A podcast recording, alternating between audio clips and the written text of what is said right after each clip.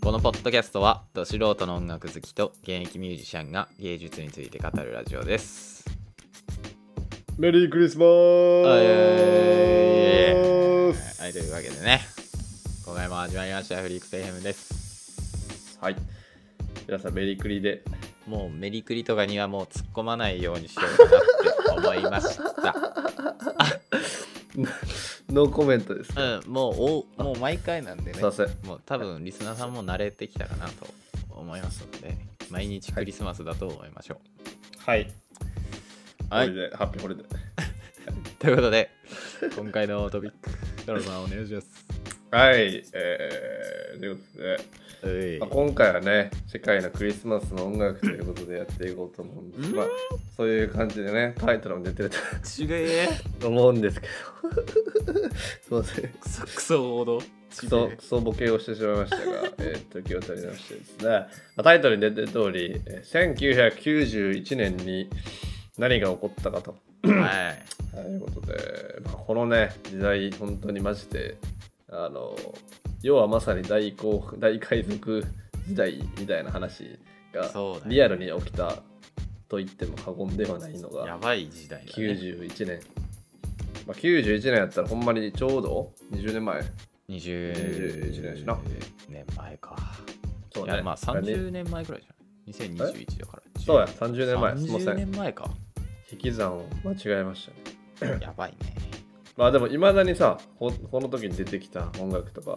多う分ん今のメインを支えてると思いますし、ね、はい今の音楽のなんかなんすか今音楽やってる人たちはこのここを通って間違い聞ないいてねきてると思う、うんはいっていう感じでちょっと何が起こったかをね説明しようとそうだねというわけで今回ははい1991年何が起こったかとういやっていきましょうレッツゴーハッピーホリデー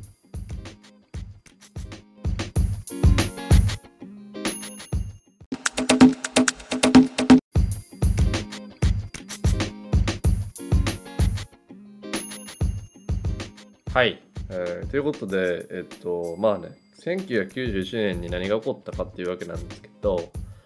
まあ91年のことをね、いきなり言うのも多分あれだと思うんでそうだねちょっとあの91年の前にね何があったから91年にこれが起こったよっていうのをちょっとねあのはい説はいはい明したいと思うんですけど、あ僕こういうの歴史とか大好きな んでではまず70年代1970年代後半ぐらいにですね、まあ、とあるアホアホバンドが出てきてセックスセックスピストルズっていうね皆さんたさすがに聞いたことあるでしょセうックスピストルズん名前はね多分さすがにあると思うんですけどねまあもともとですね、えーニューヨークの方で流行っていたパンクっていうのをイギリスに持ってきた瞬間にですねなんか爆発的に売れてですね、そうだね、まあ、一気にメインストリームに踊り出たみたいなバンドでそのバンドはアルバム1枚だけし出して解散しちゃったんですけどまあもう伝説みたいなバンドで伝すね。説だね はい、で、まあそ、そいつらが解散した後にですね91年までだいたいまあ10年20年ぐらいのスパンが空いて、えーまあ、バコってなるのでその間に、まあ、起きたことっていうのは大体ですね、まあ、メタルとかですね、はいはいはあいのメタリカとかガンズ・アンド・ローゼズとか、多分あとはまあクイーンとかもね、この辺に多そう分だねデビューしてますね。はい、あとは、なんだ、スミスとか、スミスとかだね84年あたりかなエアロスミスとかもそうですね。この辺に出てますね。でピストルズが出てきた後にメタルが出てきたっていうイメージ。あパンクだとメタルってことですそうね。だねわかりやすいよねパンクとわかりやすいメタルってねわかりやすい。はい。で、まあ、その辺があってですね、まあ、91年に、まあ、一番もう何が起こったか言言っちゃうとですね、まあ、あの、ニルバーナっていうね、そうだねば原子爆弾が投下されたんですけ ど まあの衝撃も衝撃だよねはい。まあ、えっとね、詳しく説明すると何がすごかったかっていうと、あの、ピストルズの一枚のアルバムって、うん実はイギリスで流行ってただけで、アメリカでそんなに流行らなかったんですよ。そうだねアメリカはそうだよねそうそうそうだからまあ、ブリティッシュパンクって言われるか、はあはまああパンクって呼ばれるか、ハードだと思うんですけど、まあ、世界的に、まあ、アメリカのね、言当時はもうアメリカ世界一位ですから GDP、うんあのー世界的に見てもアメリカの音楽のシーンとかめちゃめちゃその影響力が強くてはいはいそのシーンで一気にもうビルボードチャートをバコッとひっくり返したのがニルバーナの、まあ、ネバーマインド、まあ、スメルス・レクティン・はい。スピすリットごいよね。曲でですね、まあ、まあそれだけじゃなくて91年ってあの何がお起こったかっていうとですね、まずですね、まあ、ネバーマインドもそうなんですけど、えっと、この時代に、えっと、レッドホットチリペッパーズとかですうんね、はいはいはい。えーマイブラッディ・バレンタインとか、えーレイジ、レイジ・アゲンスト・マシーン、はい。あとはまあグランジっていうくくりで言うと、パール・ジャムとか、サウンド・ガーデンとか、はいはい。この辺のバンドが91年にファーストアルバムを出します。やばいよね、 ほんと。もうね、意味がわかんないですね。そうそうたる本当バンドの、なんだろうね、波というかね。だからまあこれ図らずしもね同時に起こったというなんか面白さというかもうスピリチュアルな部分だと思うんですけどねあの理論では語れないなんかだってさアルバムって作るのって何年もかかるわけでしょさすうがに、ん、そうそだれねがさそんなその時代を作った音楽のバンドたちが一気にこの時代にアルバムを出すっていそうだよねのが。 1991意味わかんないそうそうそうそうそう。だからロックというか音楽好きな人はね、1991はマジでちょっとあのお覚えておいた方がいいかもしれないですね。やばいね、確かに。まあ、この時代にマイケル・ジャクソンとかね、あの、あのうんめちゃくちゃいいアルバムをリリースしてる、なんだかな、スリラーはもうちょっと前なんですけど、まあ、うん忘れましたけど、とかですね、あと、えっ、と、オアシスがはいはい91年に 結成してます、意味がわかんないすげえ本当にマすジげえでな、マジで意味やから。多分新時代というかね。ロック知らん人でもさ、今出したバンドとかもめちゃくちゃ多分ね、聞い名たことある前は聞いたことある聞し、いた多ことある分曲を流せばね、多分知ってるっていうのも多いんじゃないかな。やっぱはいりはい。すごいね、でまその同時期で言うと、まあ、オアシスが結成して、まあ、ソニックユースとかレディヘッドとかね、レディヘッド、フェイブメントとかとか、その辺のバンドもデビューしてですね、どんどん。その、もちろん後かな。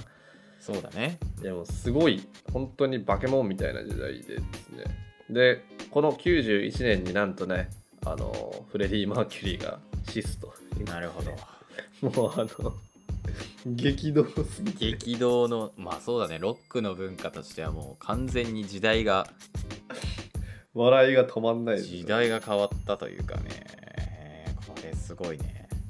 本当に意味がわかんないですねなんかあれだね、こう、本当うにんその0から1を作ってきたのが80年代で、うん、その1から100が完全に爆発したのが91年という。そうねうんなんかここんなかぶることあんねやっていううねしかもかぶっててそのなんて言うんだろうな、うんグランジだったりとかそのシューゲイザーだったりとかパンクだったりとか、うんオルタナティブだったりもうほんと全てのジャンルが最強になったというかロックに確かにねもう完成したってことだね、全てが完成されてった時代なのかもねそうねもうこの時そう代言われがるともうないと今のロックのシーンなんて多分しょうもないというかもうここ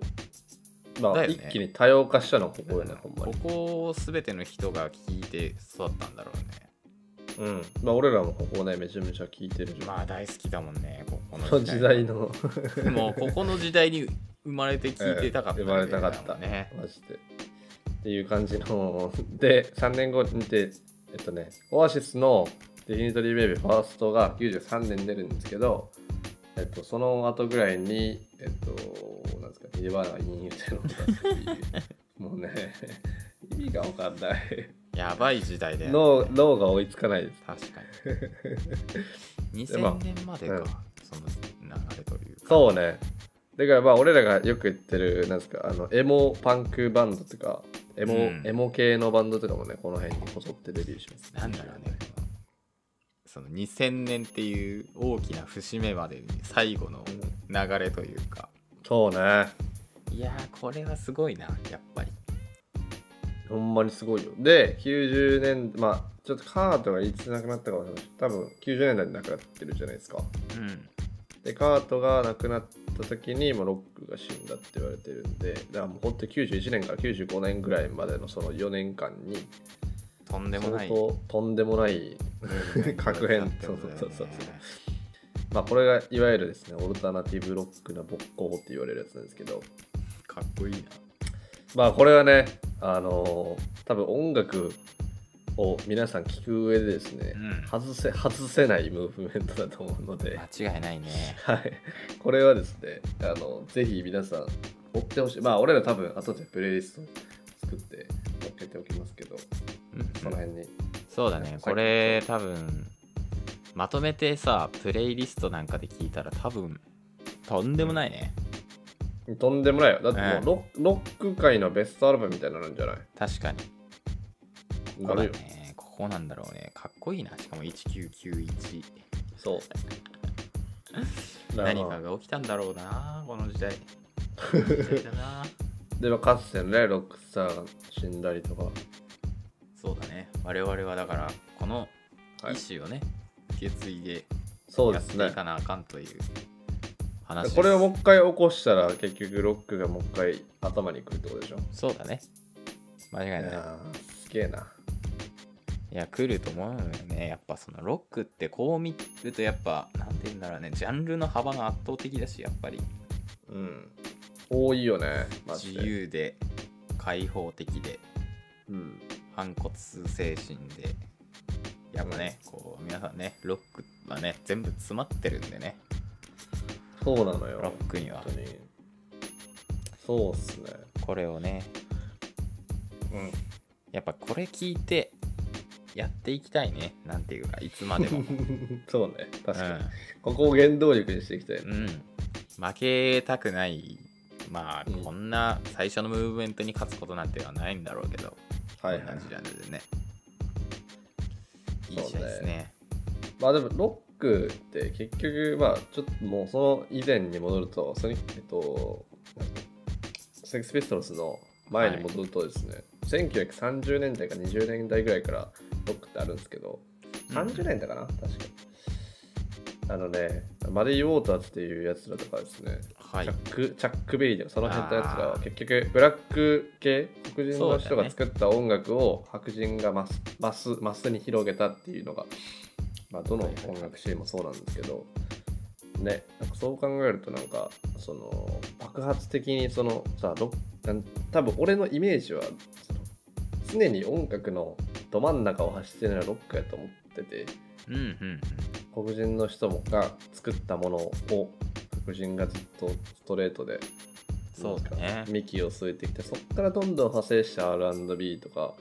わかんないですけどねボホップとかそれロこッそクとかねが出てきたっていう捉え方が一番なんか綺麗かなと思っててだ多分ロックがなかったらヒップホップないと思うんですよね確かにねそうそうそうそううんこのなんですかビートのノリとかって絶対いやそれこそビースティーとかはいねはい、はレいイジとかその辺のやつらがいないと多分できてないと思うんでそもそもそうだねそうそのノリがそもそも生まれてこないと思うんでだから時代の時代っていうか常にロックん常に音楽を作ってるのは僕はロックであるって言い切っていいと思うんですけどいいかもしれないなうんだからそのね100年以上の歴史を見て91年1991年っていう年はそうだねそうロックの年だね本当になんかその歴史的に見ても多分こんなこと二度と起こんないと思うんですよね。そうだっていうねぐらい。はやいっ。ぱなんかこういうロックのそのなんだろうな意思みたいな変わっていいものと変わってよくないものがあるようにさこういうのだけはなんか変わらずうん受け継がれていってほしいかなって思うなやっぱり、はいはいはい。うん、偉大だまあねということで偉大な偉大な人たちがこうつながっているんだよどこほだねんまにやっレジェンドしかおらんのこの時代。ぱりうん、すごいな。僕はね死んだらこのこの人たち全員に会い,、会いに行くんでね会えるんちゃう会え会える会える俺の道の先には待ってると思ってるからアホやアなホだね はい